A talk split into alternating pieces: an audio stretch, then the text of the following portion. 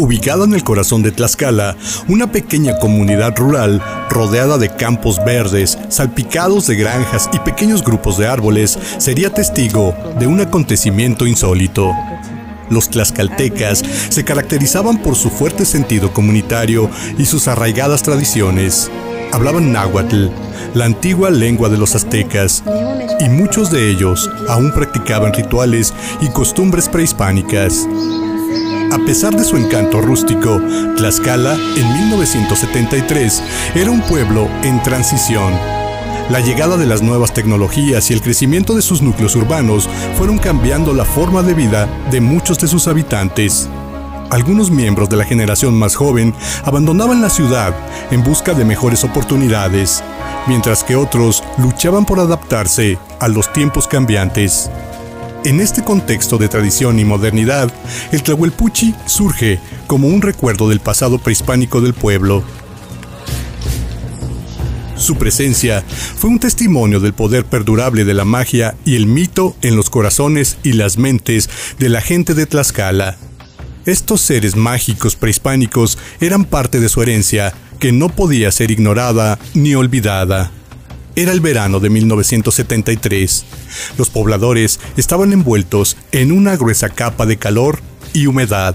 Los caminos que entraban y salían del pueblo estaban vacíos y los únicos sonidos eran los de las cigarras cantando en los árboles.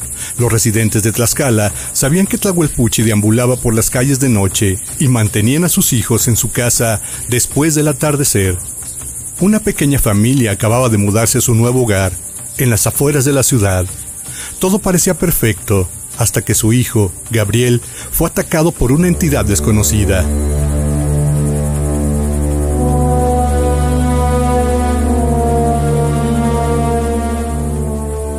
Los padres se despertaron y encontraron moretones en el pecho, la espalda, la cara y el cuello de su hijo, y un rastro de sangre que salía por la ventana.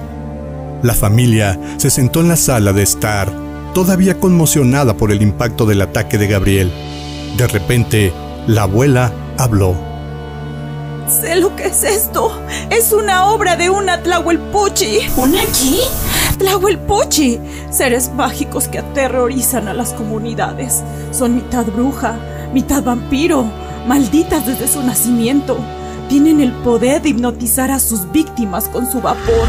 Y una vez que tienen el control, se alimentan de su sangre. Algunas incluso pueden convertirse en fuego. Los padres se miraron incrédulos. ¿Y cómo vamos a protegernos de ella? No puedes. Ni el ajo ni la sal en las esquinas de la casa podrán salvarte. Tampoco las cruces en el suelo. Estas bestias se alimentan de los niños, estén protegidos por sus padres o no. Tenemos suerte de que el pequeño Gabriel siga con vida. Pero, ¿y si vuelven por nosotros? No volverá. Aquellas no matan a los niños, jamás vuelven. Pero en caso de que así fuera, solo nos queda rezar y ser lo suficientemente fuertes para resistir sus ojos de muerte. La noticia del ataque de Gabriel se difundió rápidamente y el miedo se apoderó del pueblo. Mientras la gente luchaba por aceptar la existencia de Tlahuelpuchi, se dieron cuenta de que tenían que tomar medidas para proteger a sus hijos.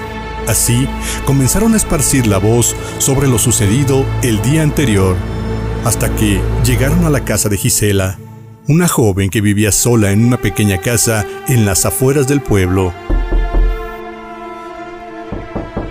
¿Quién es? Señor, queremos darle aviso de algo urgente. No me interesa saber nada. Esto sí, ayer atacaron a un niño cerca de aquí.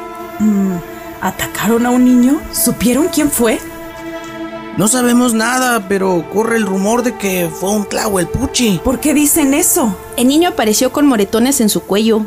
Y al parecer dejó un rastro de sangre al salir. Suena horrible. Sí, venimos a advertirle porque queremos salir a buscarla también y que se nos una a nosotros.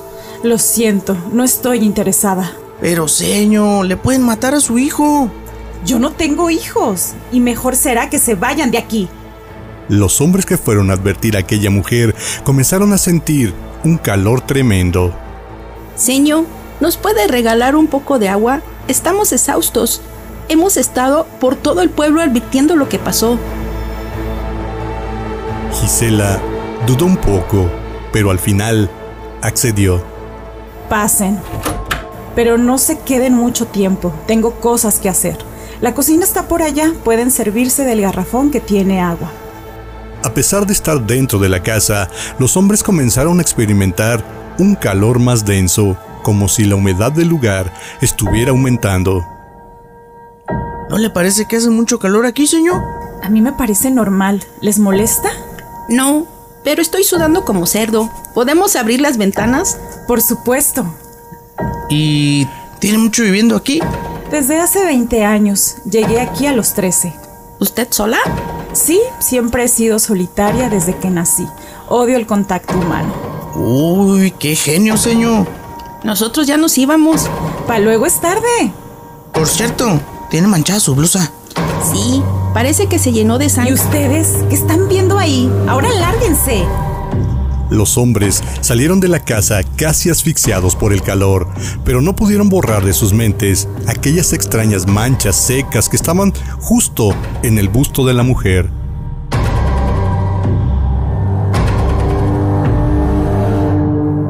¿Viste eso? Claro que lo vi. Era sangre. ¿Estás segura? Segurísima. ¿Será ella la Tlahuelpuchi? Tampoco hables tus cosas. Es muy joven para ser una bruja. Las brujas no tienen edad. Mi abuela me dijo que tiene la capacidad de siempre verse jóvenes. Además, ¿notaste que mientras estuvimos ahí la temperatura subió sin explicación? Sí, parecía como si estuviera saliendo vapor de su cuerpo. Al ir alejándose de la casa, se dieron cuenta que algunas cosas que sucedieron ahí no tenían ningún sentido.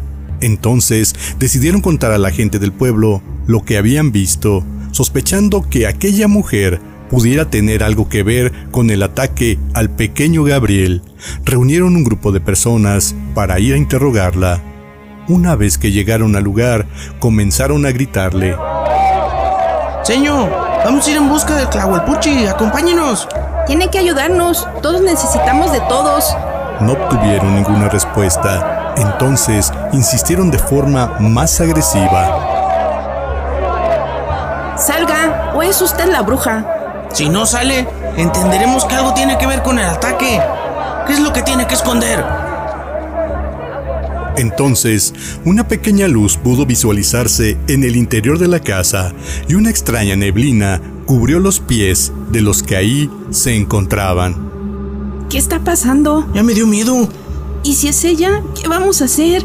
Pues la matamos a machetazos. No seas... No puedes matar a una bruja. Así tiene que ser con...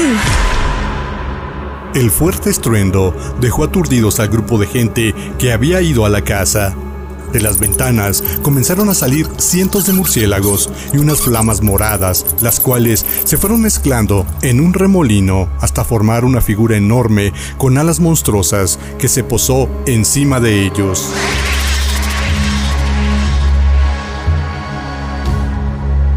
Un chirrido infernal salió de aquella criatura y a lo lejos se pudieron escuchar otros estruendos parecidos.